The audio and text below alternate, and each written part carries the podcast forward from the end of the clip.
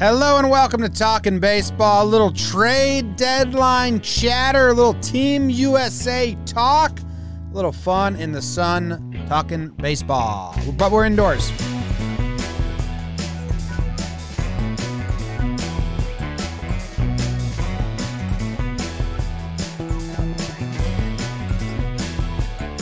Hello and welcome to Talking Baseball, brought to you by DraftKings. Thank you very much for tuning in, hanging out with us for a little bit. It is the midweek episode. So, for our crowd that usually tunes in live, we're not live. We're premiering. There's always comments like, wait, it's not live? No. Because sometimes we like to do interviews, and sometimes no, we like we're, we're live. Shout out to Llewellyn in the chat, Zendino. You guys are the best. We love you. Fayal. Oh, Fayal, that's hilarious. That was Jake. Trevor's here looking good in his blue shirt. I like that color blue. BBD in the corner wearing his loop jersey, and I'm wearing my I love baseball shirt, which is basically my uniform at this point in time. Do we have any recent patrons? I will bring them up to check it out. Clicked the link. It's spinning. It's loading. We're there. It says Sev. Sev. And Aaron Stenga. Stenga. You think that's how it's said? Someone met us at the bar, came to the event in Denver. I think it was that in. I think it was at the bar in Denver. Someone met us when we were in Denver and uh, just said, "Yeah, you absolutely butchered my name." Forget what it was. It's tough. Oh man, I was like Duder. It was like because I said it like uh, I said Dudor and it was Duder or something like that. So yeah. Anyway, Trev, how are you doing? Ooh, you're muted or we can't hear you. Wow. Brutal. Immediate snag. Immediate issue. Jake, how are you doing?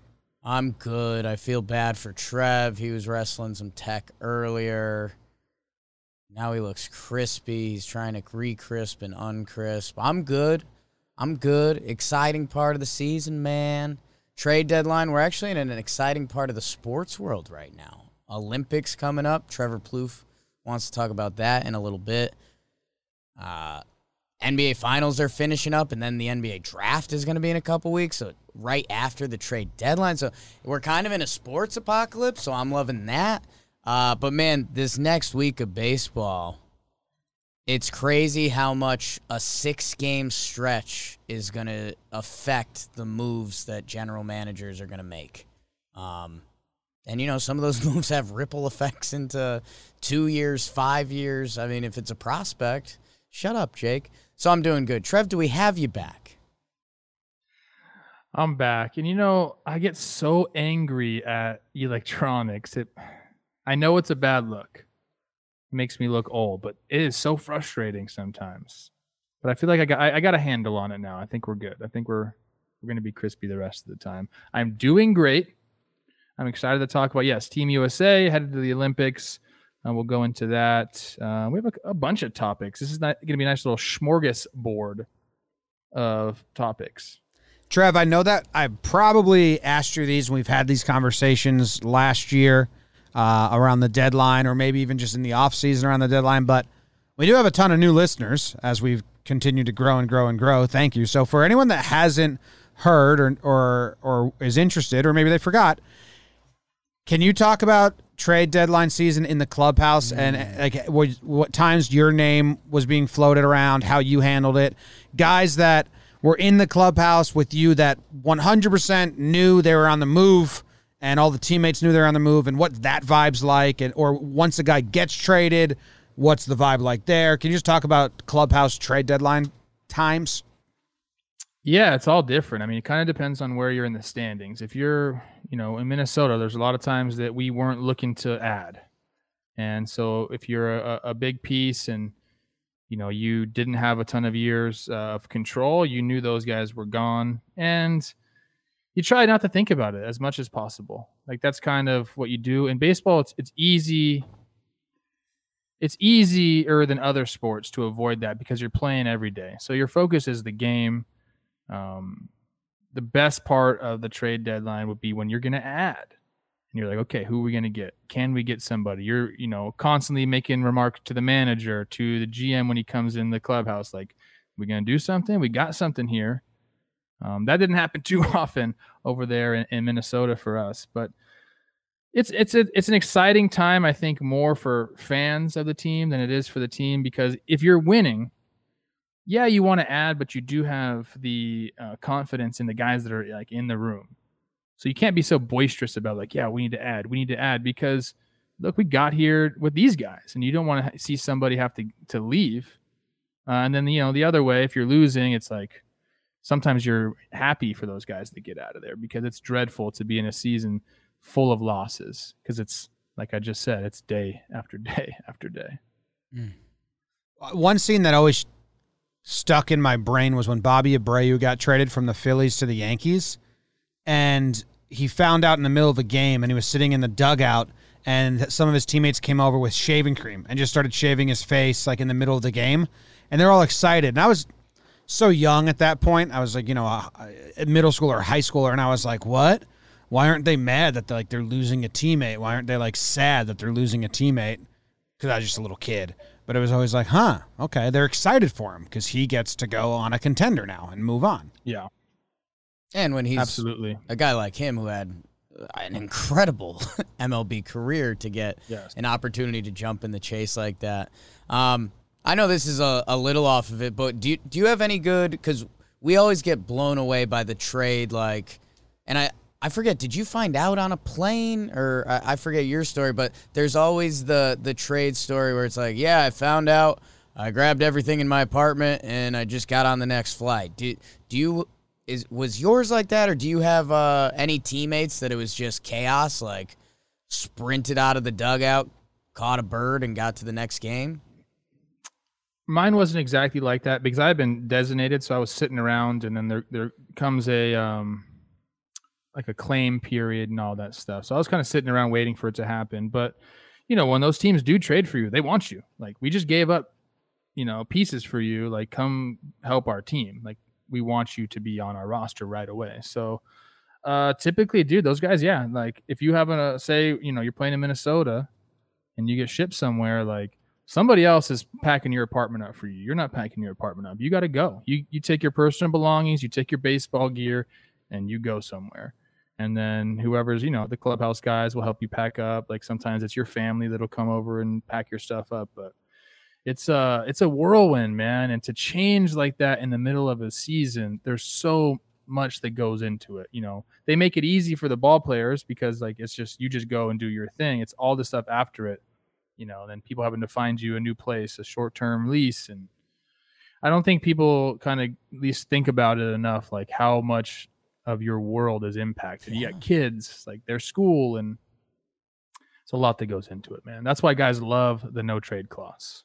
Like when you can get a no trade clause, you're like, mm. I'm taking the no trade clause.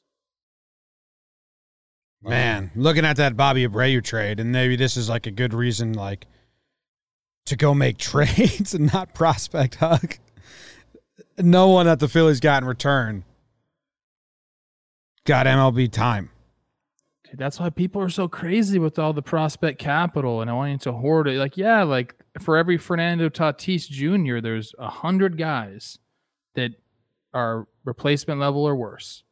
You know, you, you have to do. It's tough to do at the big league level, man.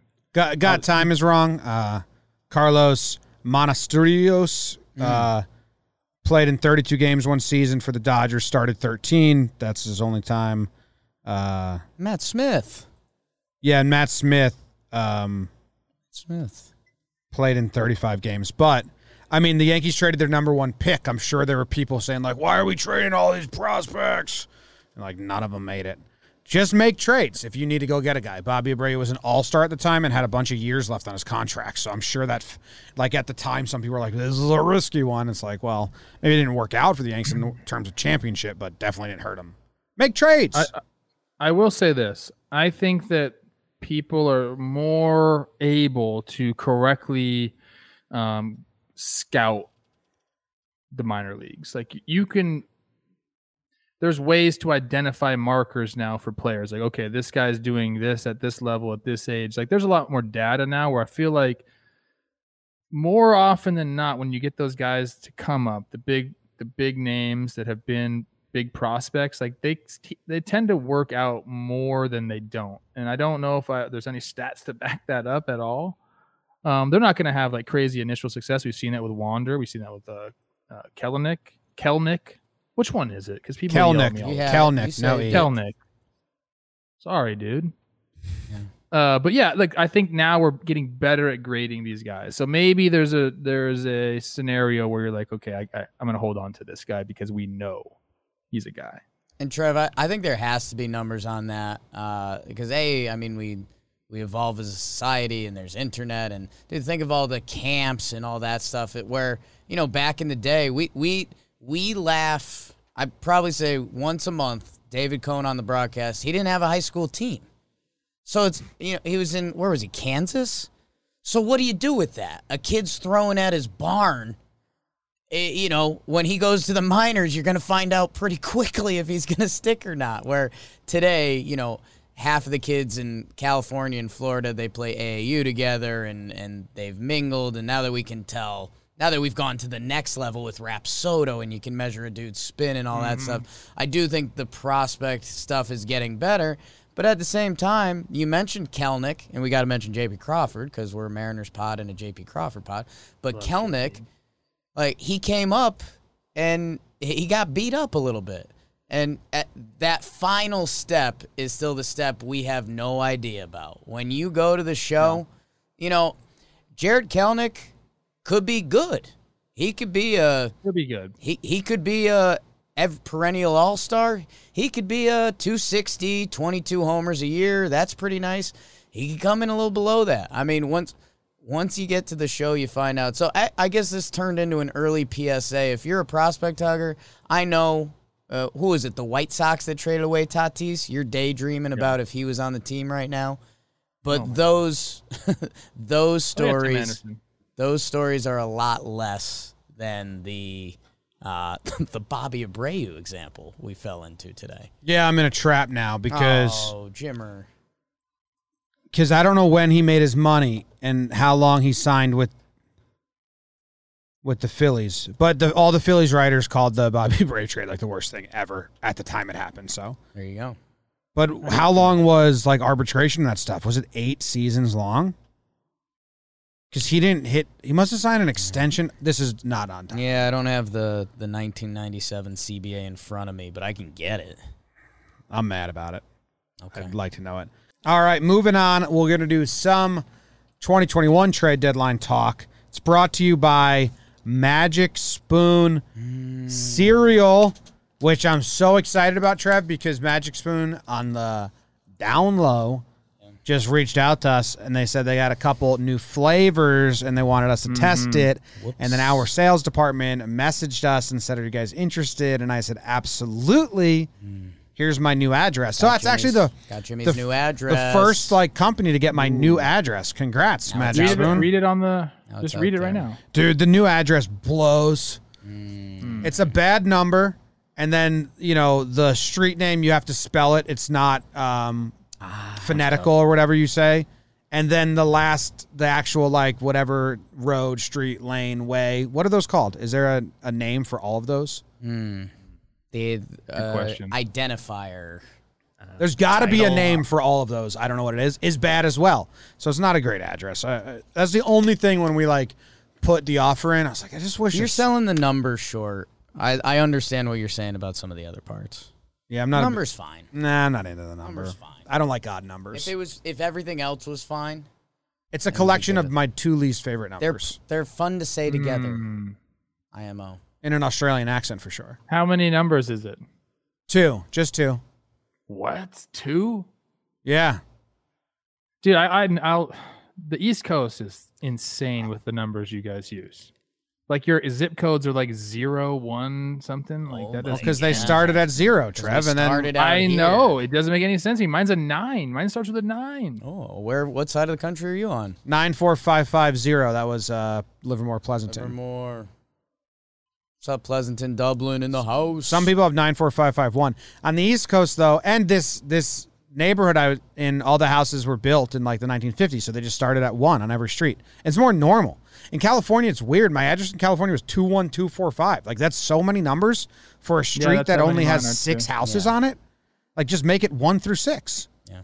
Anyway, Magic Spoon, I'm very excited to have this cereal delivered in the new flavors. I can't tell you about these flavors yet, but I can tell you about the ones that they have cocoa, fruity, frosted, peanut butter, blueberry, Yummy. and cinnamon. Zero grams of sugar, 13 to 14 grams of protein, only four net grams of carbs in each serving, only 140 calories a serving. It's keto friendly, gluten free, grain free, soy free, low carb, and GMO free. You can build your own box or get a variety pack. Uh, someone just tweeted asking me like to tier them or like rank them. I say it a lot. I'll say it again. Blueberry's my favorite. Fruity's my second favorite. The frosted I use as sprinkles. Mm. I put the main flavor in there, and then the frosted I sprinkle on top, and it just gives everything a little sugar taste to it. Yeah. So go to magicspoon.com slash baseball, grab your delicious cereal, and try it today. It's healthy, it's guilt free. It's like a protein shake in the morning, but in cereal form. Mm. It's got a ton of protein in it. So, you know, instead of eating a protein bar, you eat the cereal. That's how they sell it, Trev. I know. I like that. I'm just thinking about you thinking about it like that. Like Big damn, protein shake this guy. is Like, what am I in a gra- grab? I got. I don't. I'm not in a rush, so I don't need to eat the blank bar. Yeah. I'm not gonna give another company an ad here. So instead, I just enjoy my protein cereal, Magic Spoon, because it still tastes delicious. I'm all about it. Actually, on the box they have the how they get the sugar flavor, like where it comes from, and I was reading it as I was eating, and I was like, "That's wild." It is. It's like wild sugar, actually. All right, let's get to this.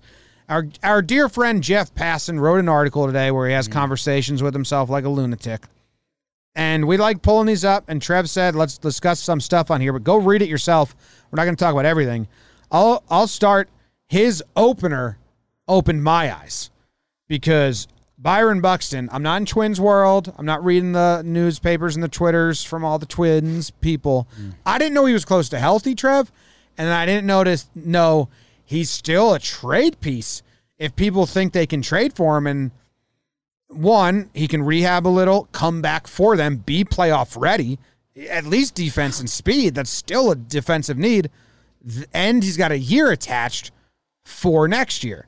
So, you know, you kind of, I love trading for Buxton now because even if the bat's not there, he still brings really good things to the team if the legs are there and um, the speed's there as like a defensive replacement type guy, which I know he's more than that, but you get him for next year, so you can let him slow play into that role.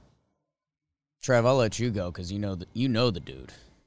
You know, I do know Byron. Uh, I am in Twinkieville, and I'm all over the socials with them and stuff. So basically, this is the gist that I've gotten. I don't know how accurate this is. I haven't like prodded at any of the front office guys that I know or anything, but they're saying we're going to try to extend this guy, and I think they see it as an opportune time for them because he is hurt.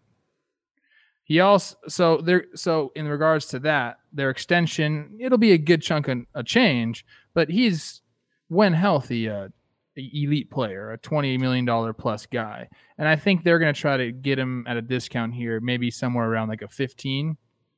So they're going to offer them hit them him this extension, and if he takes it, they're happy. And if he doesn't, well, now they have one of the best trade pieces in all of baseball. I mean, at the time of his injury, he hasn't played since like May 6th, I believe. But 409 OBP, slugging 76 for a 1.1er. I mean, the guy was playing at MVP pace. I mean, he still he's accumulated 2.9 WAR, which I bet you is still in the top 20 of all players. He hasn't played since May 6th. Let me repeat that. So the guy is an elite elite dude, and he's only 27 right now with a year of control. So yeah, I mean, if if he truly is available, if they don't get the extension done, then there's no limit to the suitors for this guy. Although you're going to have to pay up. And that's where the, that's where I was somewhat surprised that brother Jeff opened the article with with a big Buxton part because Jim, what you're saying is very true. Like Byron Buxton, I mean, speed, defense, that'll always travel, that'll always play at a special level. The past three years, Buxton's hit. He had an 827 OPS in 2019. He had an 844 OPS last year. Over his last 153 games, 153 those last three years, he's got a, a 903 OPS. Like the dude's been hitting for a while. And that's my concern about him being traded. He's super talented, uber talented. The only question for me, and I think a lot of people around baseball at this point, is staying on the field. Uh, so that's, and trades always come down to value. So, how can you value Byron Buxton, a guy that when he was right early on this year, he was leading the league in WAR.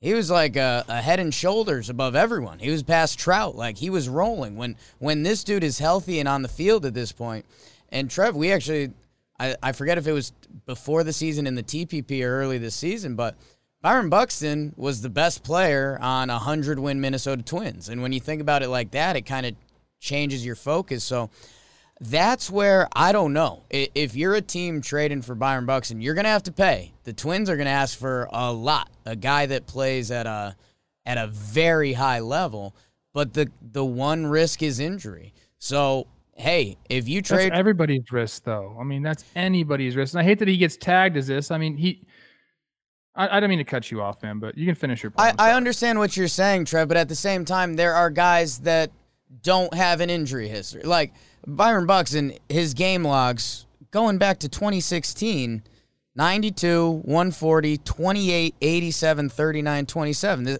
This guy hasn't played 100 baseball games in one year since 2017. So there's a lot of players that could come back and say, hey, I'm on the field, you know, for a buck 40 pretty much every year. So I, I very much understand what you're saying. Um, but man, if, if you are the team that pays up, and we just talked about prospect hugging, you're you buy in immediately. It's the easiest sell to yourself because this guy is uber talented. Yeah, and I I wasn't saying that he'd just be defensive replacement speed because I know he can hit. He's he's got a hand. He broke his hand. Right. So I'm saying if you don't know how much you can get out of him this season, there's still value with next year and attached. Year, yeah. Like I wasn't doubting his hitting. I was just saying the injury might linger. Who knows how long it's going to take. So I I hadn't thought about him as a trade piece until I read Passan's article, and now I, I'm kind of like, ooh, that's a fun one. Well, so I'm not sure if Jeff mentioned this. I, I did read the article, but I forget if he mentioned this. The fact that he hasn't been on the field a lot also plays into his value because you know that when he is on the field, and I think anytime you trade for someone, you're like, okay, I'm envisioning this guy on the field for us. You don't think, hey, he's going to get injured, whatever, whatever. So the fact that he's only played 27 games this year, so finish up with whatever it is, under 100 again, that means his last year of arbitration is going to be, what's he making this year? Yeah, so, five this year. Jeff Jeff At does mention 10? that it, it, looks like he's going to be seven or eight next seven year, next year, which brings in some of the smaller market teams who wouldn't normally be 100%. in on the twenty million guy. So that that really is an interesting twist. Yeah, they've been talking about that. You know, all my guys uh, that cover the Twins very well. Um, Aaron Gleeman's a fair. I'll shout out Aaron Gleeman. He Ooh. covers them really well. Gleeman and the Geek. Um, they always give us shout outs uh, on Twitter and yeah. stuff, so I have no problem shouting him out. But they, yeah, I mean, they've been talking about this, and then and then you know, not only is Buxton possibly available, then there's my guy who my ace, mm. Berrios. And there's there's a nice Berrios section, and uh, not to put the Berrios section down, but we've done it before, and like any team yeah. wants a young starting pitcher with his track record. Like even if you think there's more in the tank, which we talked about, um, e- even if he's the Jose Berrios we've seen, any team can use that guy. I think the one that's interested and kind of made my head do a ding noise was they're saying, and could you imagine this? Josh Donaldson's contract right now doesn't look great. It's a lot of money. Donaldson's had his own stuff going on.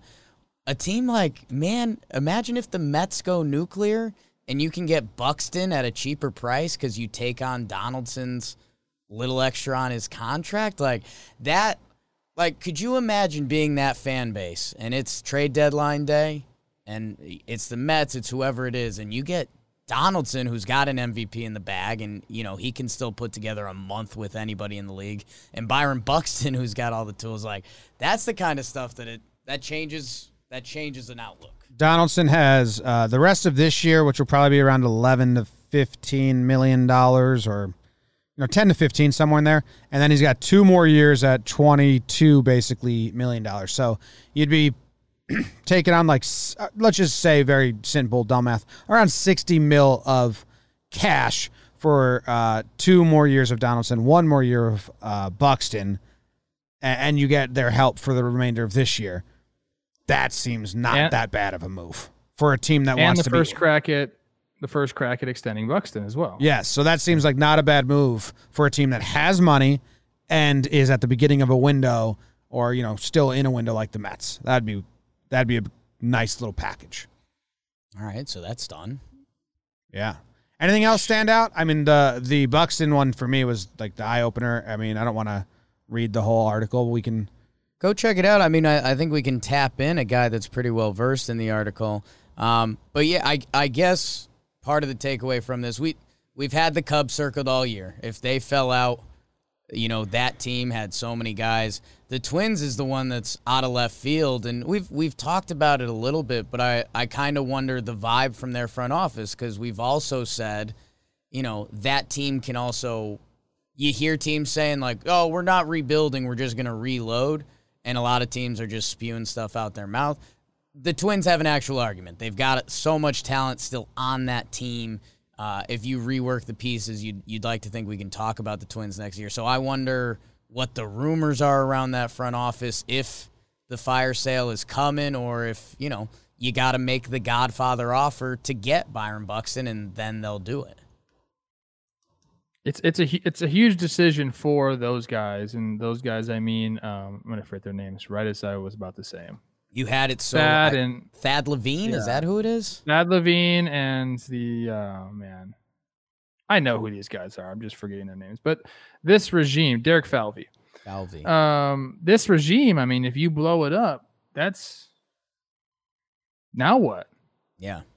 No, you they came into a bountiful organization with a lot of young talent that needed to build around. Basically, they didn't do that. Like they needed to bring in pitching, and they didn't do that. Like this is they got my Maeda, which that's great, but like you need more than that, and they didn't do it. And it's been the same old song and dance in Minnesota. Their offense is good, even without Buxton. Go look at go look at the numbers. Team offensive stats, the Twins are going to be you know like a top seven, top five team, but the pitching, starting mm. pitching in particular, has just been bad and same old freaking song and dance, man. Stuff. Andrelton Simmons is on that team.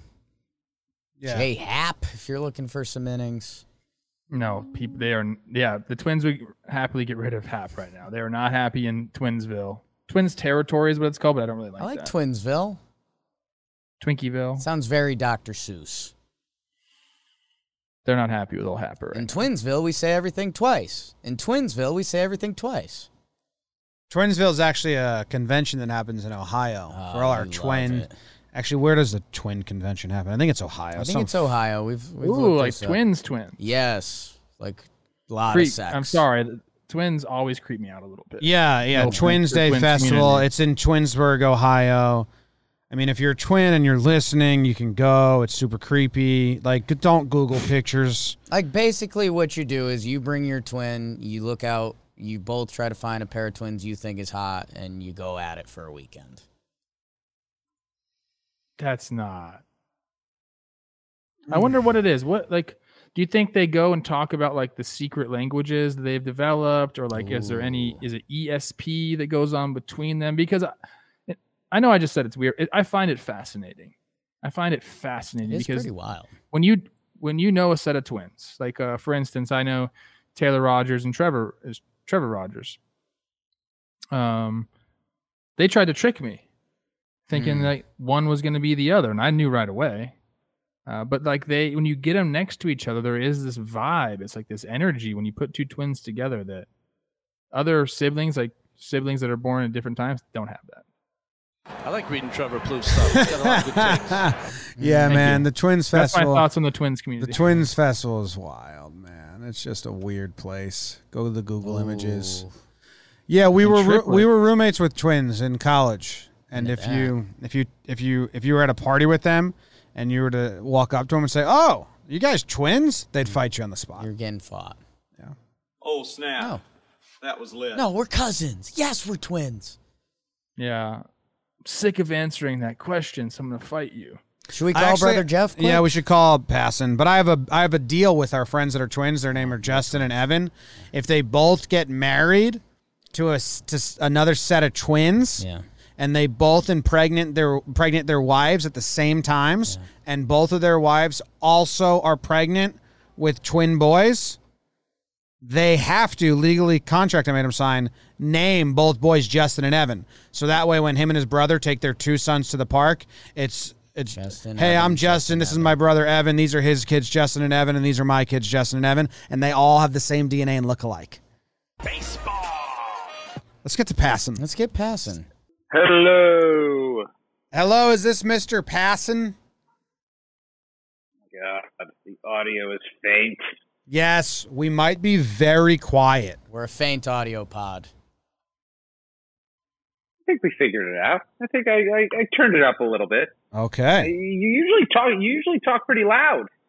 I know we're using yeah, it's usually different. But I don't even know can Trev, can you say something, Trev? Hello, Jeffrey. Yeah, there's no way he can hear me. Okay. Oh yeah, the way we're doing it, I don't You- think you, you can hear got Trevor. We'll relay any of Trevor Plouffe, former Minnesota third baseman's questions. How you doing, brother Jeff?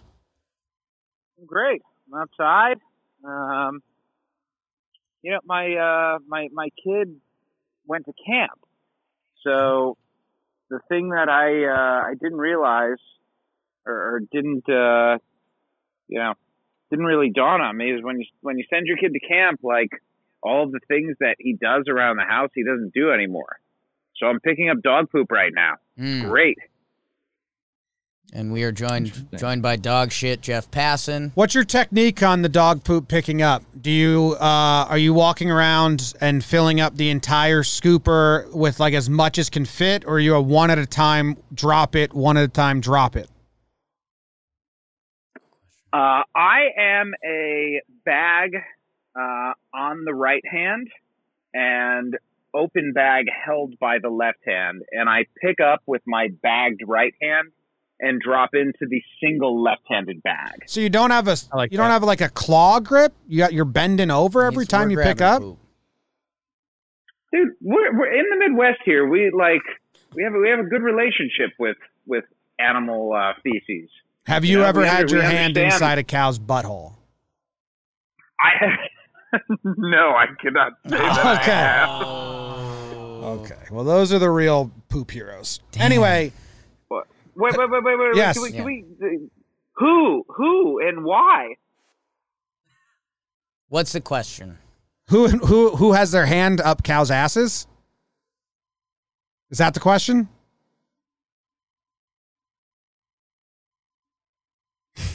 Have we lost you? Have we lost him? Should that be it? No, I'm, I'm, I'm, Okay. I'm, st- I'm still here. I'm just, uh, I'm, I'm confounded by the, the poor uh, audio signal and by the, the, the cow rectum. Who, who is sticking their arm up a cow's butt? I think the people that in, inseminate the cows, Like vets. vets. Yeah, Paris Hilton did it Oh, once I for her show. Was, like, uh, right, right. I thought this was something that you guys had done. Like, No. I'm not from the Midwest, so I have no Yeah. idea. I don't know what it's like over there. I know, but it's yeah, but it's it sounds like something that like somebody from New York might do like on a drunken dare or something like that. Like, hey, I'm gonna go stick my fist up a cow's butthole. Okay, sounds great. Shout out. Like, is that n- is that not is that not a Jimmy and Jake conversation? I mean, Yes, it is. we'll add Good it. point. We'll add it to our content schedule. Trevor says that he, he's he agrees with you. He says Yeah. good point. Shout out to Keene, New Hampshire want- this weekend. I also cow. want to let Jeff know that I was the one to, to suggest his article. Plouffe also wants us to let you know that he was the one to suggest that we talk about your article and have you on today. Well, thanks, Trev. I appreciate that. Wow. Let's let's talk about the let's talk about the article if uh as long as the audio can hold up here. I'm not sure. This this feels like a, a tenuous situation where we're tightrope walking and at any time it can just turn disastrous. We'll see. You're you're crystal clear, so that's the good news. I one quick question: If Craig Kimbrel does not get traded to the Astros, Dodgers, or Red Sox, will you allow Jake to run your Twitter account for a day? Absolutely not. Okay. So That's you think you, so you so you're guaranteeing he goes to one of those three teams? No, I'm not guaranteeing he goes to one of those three teams. I I very uh very readily admit the fact that things can change on a dime. And if I handed my Twitter account to Jake, I assume, I- and in the over under, um, I, I would place it two hours. Uh, I would get fired, Okay. right? Well, Like Jake, you would you would definitely execute a fireable offense for me, would you not? Like for the lulls. I mean, what's fireable? I mean, I, I don't know. It's 2021, man. Uh, Uh, people are a lot more open. I, I, I think I, I think the answer is a lot. yeah.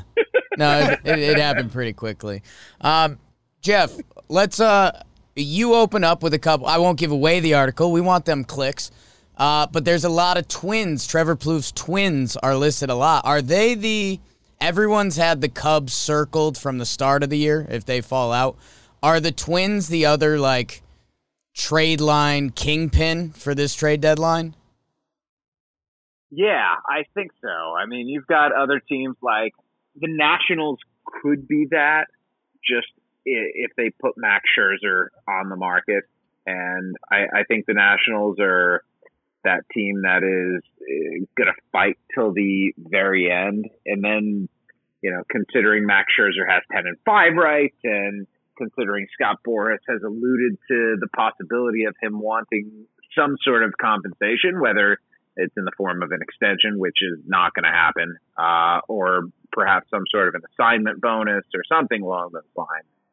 Uh, uh, Max Scherzer being moved needs to, like, the wheels need to start on that about now to, to realistically get that across the finish line by the 30th. So that leaves the Cubs, who it's mostly a question of just how many guys are they going to trade, and the Twins, which is uh, just how much are teams going to be willing to give up to try and force their hand into moving Jose Berrios and Byron Buxton in particular, because uh, you know the the Twins remind me a lot of like 2016 when they just stunk for no apparent reason one year and came back the next year with like the same talent and were really good again. Um, I, I look at this team, I look at this roster, I look at this talent, and I understand their pitching hasn't been very good this year, but they've still got a lineup uh, when Buxton is healthy in particular, but with Donaldson, with Cruz, with Polanco, with Kepler, I think Alex Kirilloff's going to be really good. You know, Mitch Garver, like they've got guys who can hit, and so they should be better than they actually are. And I, I think if they're looking to next year, you know, they they would be better than they actually are if they kept Buxton and Berrios. But this could be one of those things where you, don't do a, a rebuild, you do a reset with some of the young talent that you get, and if you nail those two trades, uh, you're right back in it. I'm yeah, I'm trying to think if there's any differences I can think of between the 2016 Twins and the 2017 Twins. Um, Well, the 2016 Twins, I'm not looking at the stats, but I know they were probably off to one of the best starts in baseball before they lost their third baseman yeah. to injury. Jeff doesn't. Jeff doesn't know what he's, and he can't even hear me now. I can't even like have a discussion. I'm translating for you, that, but Trevor. Yeah, we're we're the I, middle I can't. No, I can't. I got you there. Oh, he could hear you Oh, then. he had you. Trev, I, Trev, I think the key is Jimmy and Jake shutting up. Yeah. That is the key. Jeff, you kind of hurt my feelings there a little bit because I was part of the 2016 Twins. They axed me the following season. They go to the playoffs for the first time since 2010. So it hurt a little bit, but I will say your assessment of the talent that we had and the talent that was there next year was spot on. Um, I really don't have anything to say because you're right. We were horrible in 2016. What, what did we start off there, Jim? Miguel 0 and 7? The 2016 Twins, you lost the first game of the season via walk off and the sixth game of the season via walk off, and you didn't win a game until the 10th, 0 and 9 to start. Oh, That was tough. jeez. Well, I'm I glad. mean, I'm, I'm, I'm looking, uh, I'm like, I'm looking at this right now, and I'm pretty sure the, no, no, it's pretty much the same team minus Trevor Plouffe. Mm. He's a cancer in the clubhouse. That's what everyone always said about me. That's a good laugh. We like that. The other thing that I liked about your article, Actually, you know, no, Oh. you know, you know what, you know what happened in 2017? They got, they got, uh, they got Chris Gimenez. Chris Gimenez is like that guy whose teams always win, right? like Jonny Gomes. Yeah, I mean, he's like Jonny Gomes without the ring, maybe. Okay. Can appreciate that. Chris Gimenez shout out. Wow. I'll, I'll tell you what happened in 2017, boys. Yeah. Jose Berrios showed up. 2016, you had an eight. Okay. Mm. 2017, he had a three eight. Okay. So that's yeah that helps the team a little bit. that, right yeah, that'll that'll do it. That'll do it. I I'm looking at the bullpen. It, it's all it's always a bullpen game, isn't it? Like you go and look at the at the well, actually no, the bullpen was wasn't a lot better. There, there, 2016 too. there were there were some. That's the thing. If you look at that bullpen in 17, like there were some dudes who weren't dudes yet. Like Ryan Pressly's a dude now. He was not a dude then. Tyler Duffey's a dude now. Was not a dude then. Taylor Rogers was dude-ish, but not entirely dude Lee, Mm. and and became quite the dude.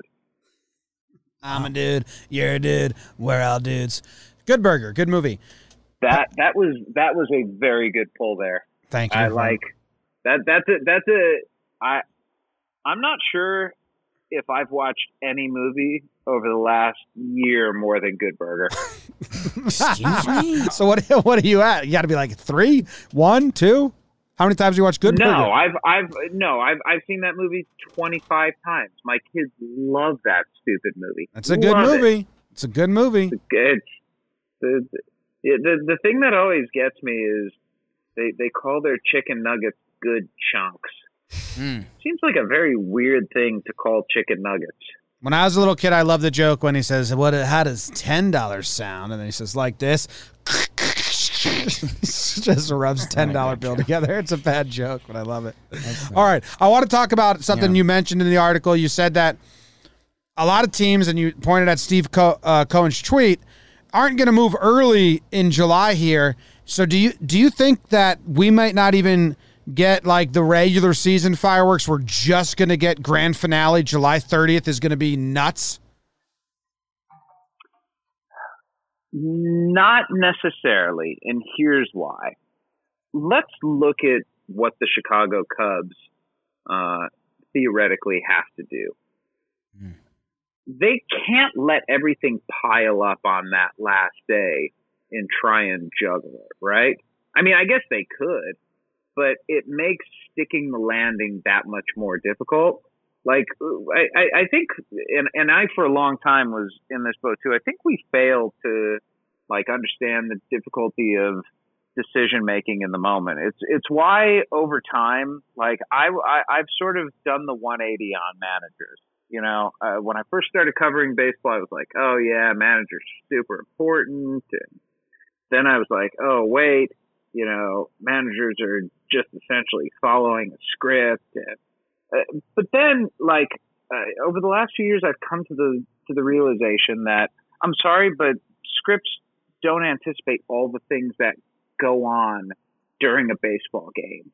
And managers have to process that information extraordinarily quickly and make decisions that a lot of times are going to go and backfire on them, even if they were the proper decisions to be made.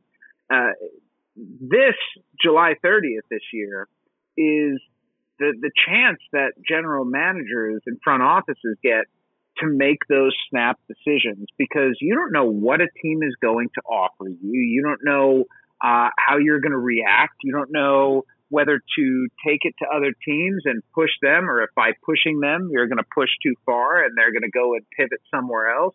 It's just a lot of different balls in the air. And that's for like one guy. Imagine if you're the Cubs and you're trying to do this, if you've held on to Bryant and Kimbrel and potentially Baez and potentially Rizzo and Chafin and Davies and potentially Tepera.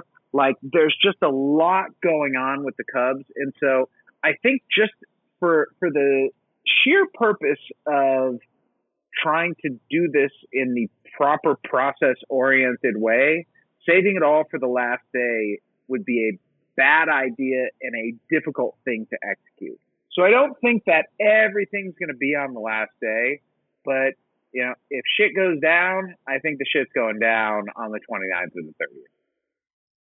I love it. So, hey, you, we saw the Joc trade early, and it almost feels like you either do a trade like today, the rest of this week, and then you shouldn't do one until the 29th because they might flip Joc Right. uh, again. And it's almost like there's a window there where you have to grab a guy, see if you're still in it. And we've seen the Twins do that in 17. They did it with um, Jaime Garcia. I, I think the Braves might be doing it with Joc. So we might get like a dry spell in the middle of July. I think the I think Joc Pederson went to Atlanta for for the reason you know uh, among other things the reason I was just talking about. It's like if you're trying to spend your time and energy and engage on high level Craig Kimbrel or Kris Bryant talks, do you also want to be like peddling Joc Pederson on the side? No. Like Joc Pederson, just the priority level isn't there. And I think the Cubs probably looked at it like, let's say we waited until July 30th and extracted absolute maximum value out of Joc Pederson. How much better are we going to do than Bryce Ball? And the answer is not much.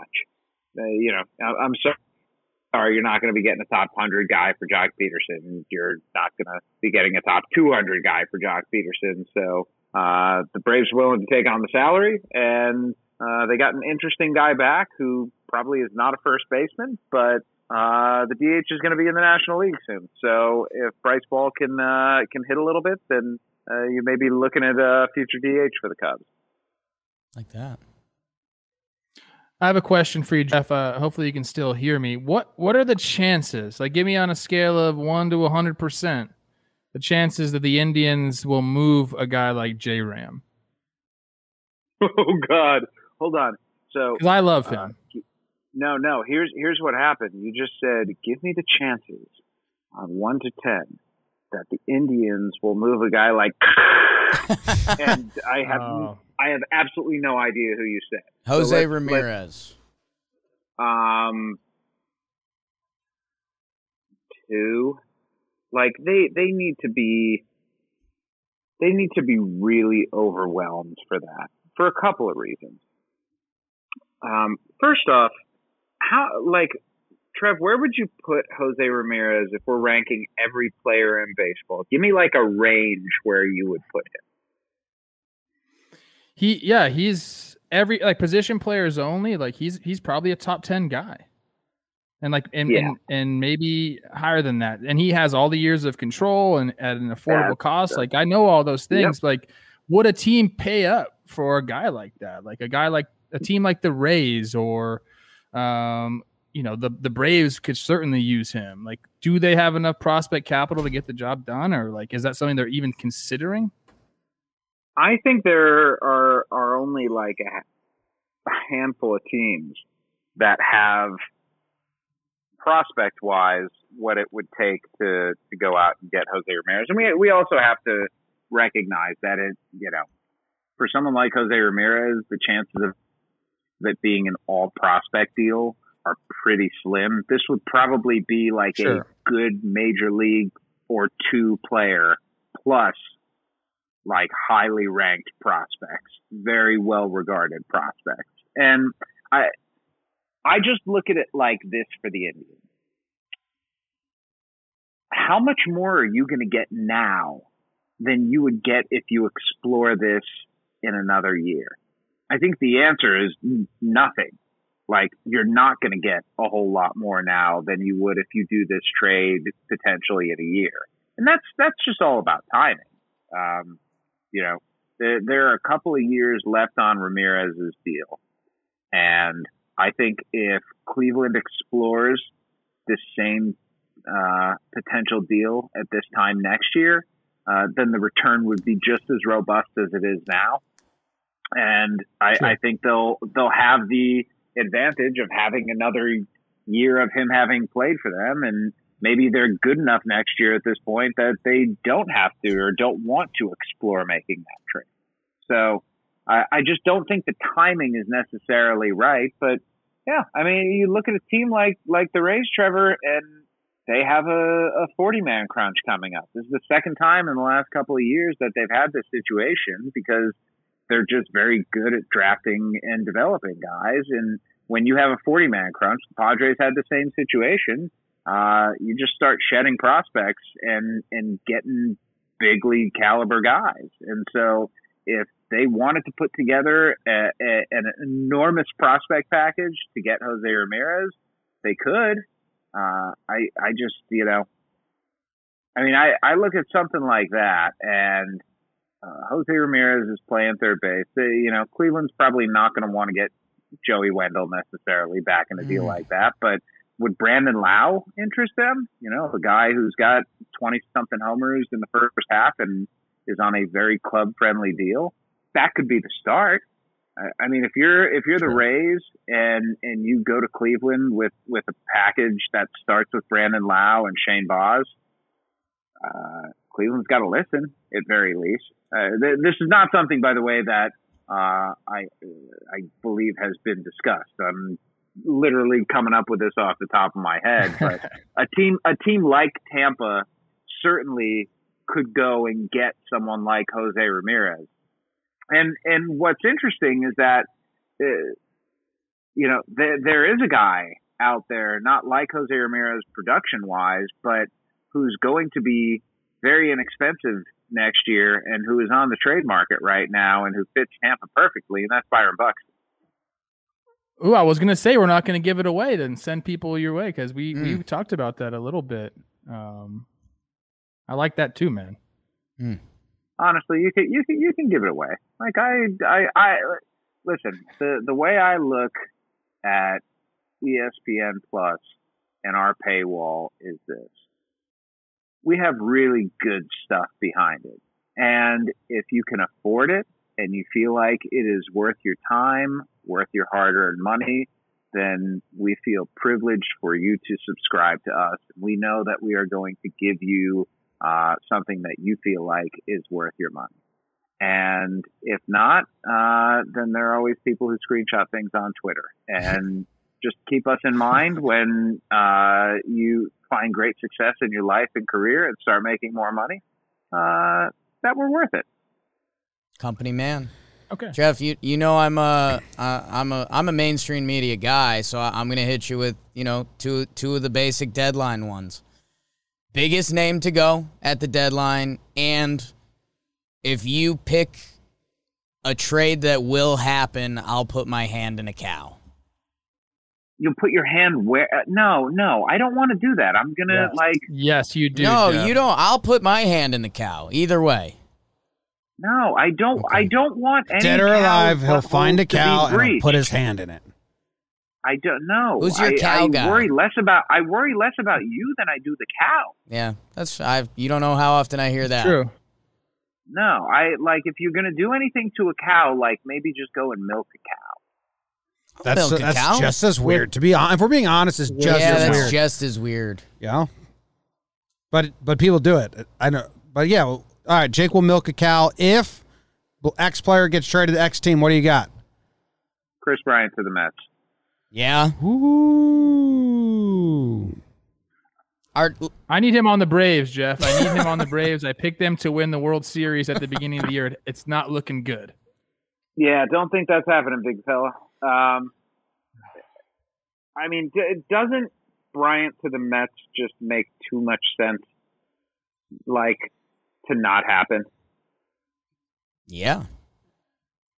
Yeah, I mean, is it is it all of that, or I mean, are people behind the walls of baseball gossiping about it, or is everyone just kind of saying it? Like, you know, Bryant's a fit. No, it's yeah, it's it, this is this is not one of those like Mets fans trying to tweet something into reality.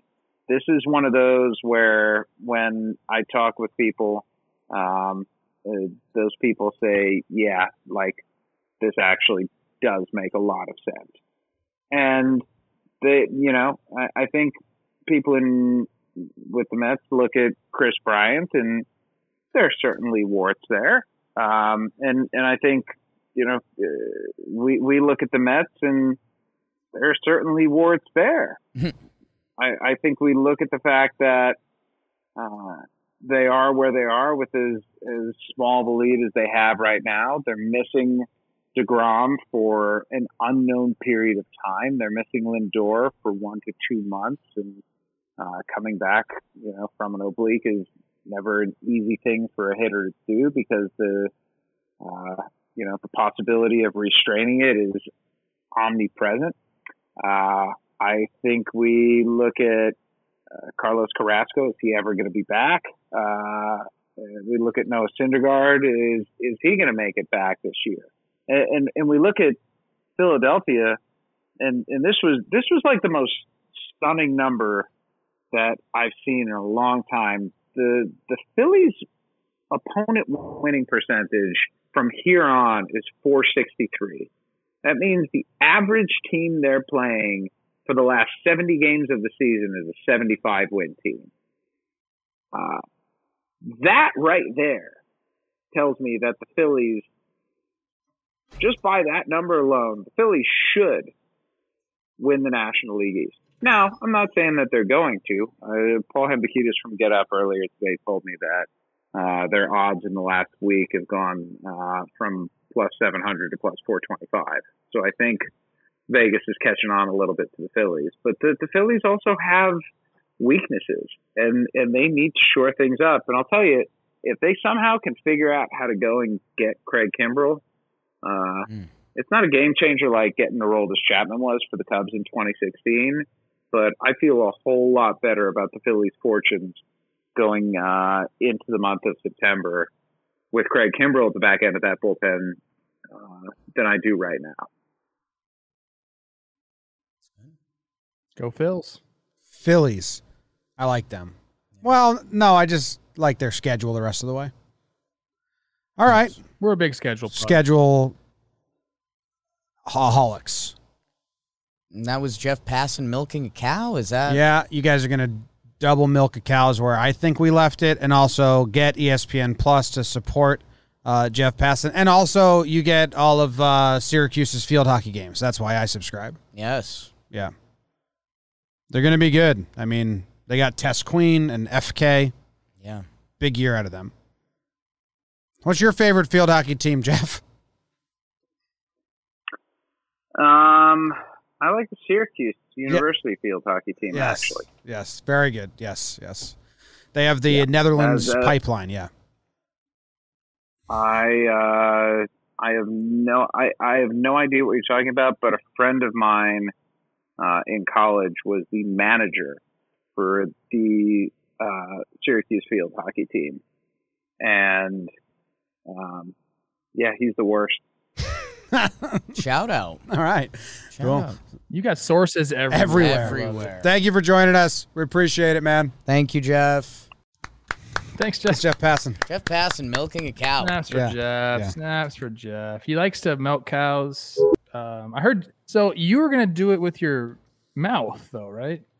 I don't care. Yeah. However they say to milk it. Yeah, dead or alive. whatever, whatever the coach says, yeah. man. Great, great job. Thanks. We reached out five minutes before we had him on, asked him if he'd come on. He said he would. So we liked Jeff Passan, and then we gave him shitty audio just because uh, we don't know how to not do that. Anyway, uh, that was brought to you by DraftKings, as well as this next segment, Trev, because DraftKings has a deal right now. If the U.S. gets a medal, if you bet on the U.S. to get a medal, then you get a hundred free dollars, a hundred dollars in free credits. That's all you got to do. And the U.S. is going to get a medal. They're going to. So the DraftKings is saying, we'll give you, you give us $1 and we'll give you $100 worth of free bets. You bet on baseball because that's what you like the rest of the way and you have a chance to win, or you just get to make the games much more entertaining for yourself as you go on. So go download the DraftKings app, the Sportsbook app now. Use promo code JOMBOY when you sign up. Do that bet. Get a hundred free dollars and bet it on baseball the rest of the way and have some fun there. Dollar a game. Spread it out. Just put some stuff on the line. Have some fun. That's code JOMBOY to turn $1 into $100 in free credits for a limited time only at DraftKings Sportsbook. Must be 21 or older, New Jersey, Indiana, PA. Only new customers, only restrictions apply. See DraftKings.com slash sportsbook for details. Gambling problem, call 1-800-GAMBLER in Indiana, 1-800-9-WITH IT. With it. Trev, you want to talk about the Olympics a little bit? You want to talk about Team USA? Yeah. Trev, you look great with the flag draped around you. If you're listening podcast only, go to this part on the YouTube because wow. Thank you. I, these colors do mix well with my complexion, and I just they fit me. Yeah. I did, Jim. We we always uh, you know talk about what the topics are going to be on our Wednesday episode, and we were brainstorming. I said, hey, let's talk about the Olympics. Team USA is off. Um, the Olympics are going on, and there's been some coverage on it, but maybe maybe not enough. Um, so I think the way we should approach it maybe is let's let's talk about Team USA roster a little bit. There's a few guys that people would know, and it's kind of exciting because there's at this point a mix of old guys that are still good, can still play, a la Todd Frazier, and then the young prospects that are there. So I don't know if you guys have checked out the roster at all. Mm-hmm. Deep dive. It's pretty Only two. Californians, something I noticed. Ooh. So I think I think that everyone's you know obviously uh, tuned into that Todd Father's on there. Uh, I think that's really cool. Another couple older names that are on it. Um, some pitchers. Patrick, uh, excuse me, Scott Kazmir. Um, he was with the Giants in their AAA on their AAA team. He made the roster. Edwin Jackson, who has played on every single Yeah. team, just about. I think he's got 13 teams or something like that. He's on it. And then this one's kind of fun. Anthony Gose, old outfielder for the Tigers, a um, couple other different teams, is now a left-handed pitcher. He's in the Indians organization in AAA. He he made the trip as well. So some fun pitchers on there, and then oh, this is this is uh, the, the one I wanted to bring up the most. Uh, David Robertson, old friend of the Yanks, right there. Guy. pitcher David Robertson on the team, and I believe he was on the last Olympic team, which would have been 2008. Can you believe that? Wow. There hasn't been baseball Yeah. in the you- Olympics for quite some Do you know that, Trev? I know they took it away because it was all amateurs and they were not professionals or something like that. But why is it back now? And how come minor league players can play on the Olympic team? They can't be on the 40 man. If they're on the 40 man, they can't play on the Olympic team. But if they're not on the 40 man, they can go play on the Olympic team. Wasn't that earlier when it existed? Couldn't you not be a pro at all? to my knowledge, you could, and it was just like what you were saying, the 40 man stuff like that. So the last time that the Team USA was in the Olympics was 2008, um, which was in Beijing, and then baseball as a whole was not included in 12 or 16, and now here we are in 21 because of last year was was postponed. So um, I don't know the exact details of that, Jim, like why our pro players weren't allowed before, but I think maybe they were Yeah, I don't know. over the last couple of times. Over the last couple of times, they have been able to play. But before that, that's before my time, Jim. Okay. All right. All good. Uh, Tim Federowicz, Feder Yeah. He always ends up there. catcher. Trev, I so I'm trying to go back. 2008, Trevor Plouffe, and you you played on a lot of U.S. baseball teams. I, I want to say U16, U18, U20, something like that. Was, was 2008 like kind of in play for you? For you? Oh I still don't have a voice. I want to go into that, but I just want to Okay. go. I want to. Sorry. Well, let's go into that. Then I will talk about the Olympic schedule because I want people to watch this. I think it's pretty cool. Uh, let me go over the schedule first. And, and there's six teams in this um, for for baseball in the Olympics. Um, they are. Now I just had them up. Where'd they Hmm. go? Sorry, guys. It's the Dominican. It is Mexico and Japan. They are in Group A, and then in Group B, it's Korea, uh, South Korea, uh, USA, and Team Israel. So interesting groupings there. Team Israel is kind of a fun one to keep an eye out for because there are a bunch of ex big leaguers on the team. Uh, Danny Valencia, Jon Moscot, Ian Kinsler's back in action playing. A um, couple other guys who I'm probably going to forget. Uh, they're going to be mad at me for not mentioning them. Nick Rickles, I played with in Lehigh Oh, Valley. Nicky He's Rick. also on the team. So they've actually done okay, you know, in some of these competitions. Like they kind of have been doing it. So it's interesting that the U.S.'s first game is against Team Israel, uh, and that is uh, on the 30th of July. The first game that you can watch would be on the 27th, I believe, of July. And that's the Dominican versus Japan. So go check it out. Um, just Google Olympic baseball and the schedule and stuff will be there. But it's I think I wanted to make this point about Team USA. I guess we can kind of get into some of my experiences now with it. I played in 2002 on a 16 and under team, and then I went in 2009. Uh, that was a professional one, and that one we went to Germany and Italy. And once you get into high school, uh, if you're a player that's going to kind of go to the next level, there's always a sense of like I in your games. Like even in high school, like yeah, you're at that point. It's mostly still you're playing for the team, and and none nothing else matters. But like if you go 0 for 0 for in a game, like you're pissed. So Team USA is really one of the only pure baseball team experiences that you're going to find these guys playing. There's nobody cares if you go 0 for 4. You don't care as long as your team wins because that's all that matters. If you have a great tournament and Team USA finishes fourth place, like that, who cares about that? Like the only thing these guys are thinking about is winning, and that that pure form of baseball is just it's really not there, you know, at any level because there's always a sense of like I'm going to the next level, or I need to get a paycheck, or I need to make sure my numbers are right to some degree. Team USA is not like that, so that's kind of why I, an admitted baseball snob will tune into some US stuff because it's just a different kind of dynamic. I think if you talk to anybody, they'd, they'd say that. I love that, Trev. I love that. You're right. It's there's true. no there's no next step. It's not well, a couple of these guys, and this will be a fun conversation after the Olympics. It's uh hey, is is someone gonna pick up Todd for the run? Like, you know, David Robertson, he was pumping ninety one and he struck out the side. Like so those are gonna be fun conversations, but you are right. Like when when they are over there, it's like, let's get this dub.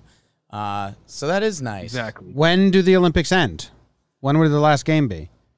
Because there's also a deadline to be on an MLB 40 man for before the playoffs,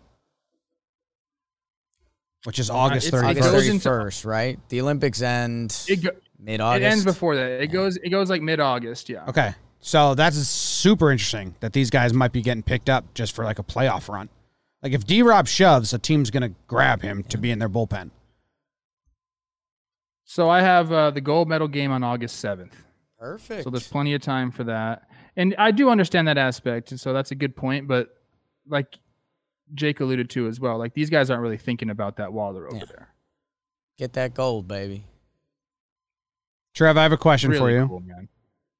Yeah. Jake asked why weren't you in 2008 playing for the Olympics? I found your answer. You were too busy getting promoted from Double A to Triple A in the summer of 20 of 2008. Do you know who you hit your Yeah. first Triple A home run off of? Because I just looked it up. Hmm. I should know this. I don't. I don't though. I don't know. He was he had big league experience, but really an odd career. Hmm. Adam That doesn't help me. Pettyjohn. Does that name ring a bell? It doesn't. I'm Adam sorry, Adam. Pettyjohn. Just played too many games, Sorry man. about that. Yeah. You're like second big. Your second AAA homer came in the 13th inning. Good for you. Was it a walk off? I think it might. yeah, have it was a walk off. You beat the Bison's. No big deal. Yeah, but Team USA is super cool. I just wanted to bring it up because I did. I've had some experiences, played on some fun teams, played with some fun players on there, and um, it's just a, it's just a different brand of baseball. And I think people see that the WBC is such a great event. I don't want to take anything away from the Olympics, but like you see how those guys get fired up. You know, when you're playing for your home country, whether that's the U.S., whether that's the Dominican, whether that's Japan. You know, that's straight up I want to win this freaking game. I don't care what I do. Like that's that's cool baseball to me. It's almost like in the playoffs, guys don't give a shit about their numbers. It's like let's go win. It's kind of the same type of deal. Um, Scioscia's the manager, correct? Yes, yes. Okay. How do I wonder how does how did doing it. Japan and Korea do it with their professionals? Is it all like from their minor league systems, free agents as well, or do they send their guys? I'm guessing it's the same. I'm gonna look up their roster right now, Jim. While you do that, I am just floating in your baseball reference and your minor league baseball hmm. reference. Were you and Ryan Jorgensen buds? I know him. He yeah. was a catcher at AAA. Do you know his? so Ryan Jorgensen, you played with him in AAA. Do you know his big league stats? Because you don't. You don't. It's a leading do question. Don't feel like you need to know it. He has three MLB hits in 20 at bats, and two of those hits were homers. So his career numbers are uh, three hits, two homers. That's pretty awesome. He was a big uh, muscle guy. He loved uh, walking around with no shirt on. He was a catcher. Catcher, right? yeah. Yeah, I remember him. Nice guy. Kind of, uh, yeah, like I said, just loved that uh, chest and abs that he had on him. Ah, he homered off Ted Lilly. Now I feel bad. Ted Lilly sign ball on my desk. Sneaking in a quick ad. We're selling our Jomboy Media jerseys from the Home Run Derby. You can personalize them, your name, your number. There's going to be a link in this. We're doing like a 48 hour flash sale. Saved it for now because I know the real ones stayed through now. Uh, so go check it out. Wait, am I doing that as well? What's the question? Because you already have one. No, I'm asking because I don't have to go find it somewhere. No, you're all good. Jake did it. We're good. You're We're not good. selling your jersey. We're selling new No, versions. like personalized ones. people So if can you- customize them. They get their own name on the back with their own number. If you want to get Llewellyn Oh. 69 Jomboy Media jersey. Yeah. I mean, you can get the specialty 24 if that's what you Yeah, wanna if you're a tr- if you're a special T fan, Zendino, and then the number can be G8 for just great. great. I don't know if they I can would, do that. I would we'll assume see. the number should just be eight. But yeah, they're going to be on the Jomboy Media shop like Maybe- 48 hour flash sale. We we really kind of haven't done too much like this, so get one. They're the the baby blue and white ones, Trev. So they're clean. It's called a freaking pop up, bro. Like, get with the times. No, pop ups a fit. It's not a flash Pop-ups sale. physical. So no. I don't think so. Oh, you know what this is called? A drop. Yeah, flash sale drop. The Flash sale in, refers to a sale. There's these aren't going to be on sale. These are big bucks, probably. Yeah, they just got a point there. Flash out does in, uh, does imply it's discounted, or a promotion offered of an e-commerce store for a short period of time. So it works. Mm. But the first definition does says what Yeah. you said, Trev. Anyway, I'm lost in baseball reference. The other home run that Jorgensen hit off was a guy named Daniel Barone, who also only played in the MLB for one year. And now I kind of want to do a stats that just doesn't matter on guys that faced each each each other, and they both were only up for like that game. I like that. Like they both only had two weeks in the show, and here they were. Because it's really a minor league at bat just happening in an MLB ballpark. Uh, d- no, that's not it. That is not true, Jim. Kind of. Don't mar- don't don't marginalize the guy reaching the the show. You know what I'm saying? is this what it's like for you guys? Like I'm sweating right now, and it's so Yeah. uncomfortable. Every day. This is what you guys live like. live BBD's probably dying, but the AC is turned on us. Trev, I moved into my new house. I was so excited to finally have central air. Haven't had central air since I moved back east because it's all old and window units and stuff. And Katie hates that, and I do too. Uh, set the AC 69 at night. Went to sleep. Mm. It only stays that temperature, I guess, for like four hours, and then reverts back to whatever it's been programmed to do. And the homeowners before us, or the automatic setting, was 77. So woke up at 5 a.m. It was 77 degrees on purpose. Brutal. So first night sleeping with central AC didn't go as planned. Final update. Uh, I tweeted at Todd Frazier. I said, "Are you in Tokyo?" He said, "Leave tomorrow, Bog Boy." I think he meant Big Boy or Blog Boy. Can't tell. I, I assume Big Boy. Um, and he is he's wearing 25. I wanted to confirm that because I decided I'm gonna go ham on Todd Frazier this Olympics, and that's obvious, just like everyone else. Um, and he said, "Yes, sir. Let's go for glory, baby." So I mean, that's what it's all about. That's what it's all about. That's perfect. That's so perfect right there. I hope Todd goes over to Japan eats a, eats at a sushi restaurant and it's like ah it's, that was good but like and goes and finds like some some hot dogs somewhere and like you know he needs that a good old american hot dog hamburger and that will happen by the way Awesome. So I saw your tweet. That was the look I was giving you before. We did have to do the that ad also. So thank you for doing that. But uh, other big update. Uh, Todd Fisher followed me. Whoa! Big big dong at the Olympics. Bigger update: Asher Wojciechowski is expected to start for the Yankees Oh tomorrow. Oh my god! Also, we really got to do pregame show. So Yeah. let's All get right, here. Trevor. Thank you for joining us on the regular show that you're always on. Hey guys it was a pleasure talking about team usa and my minor league experiences and me and jeff are friends again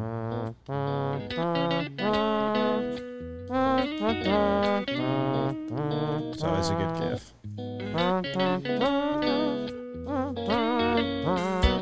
Check six. That looks so cool behind Trev. Trev's meant to wear the American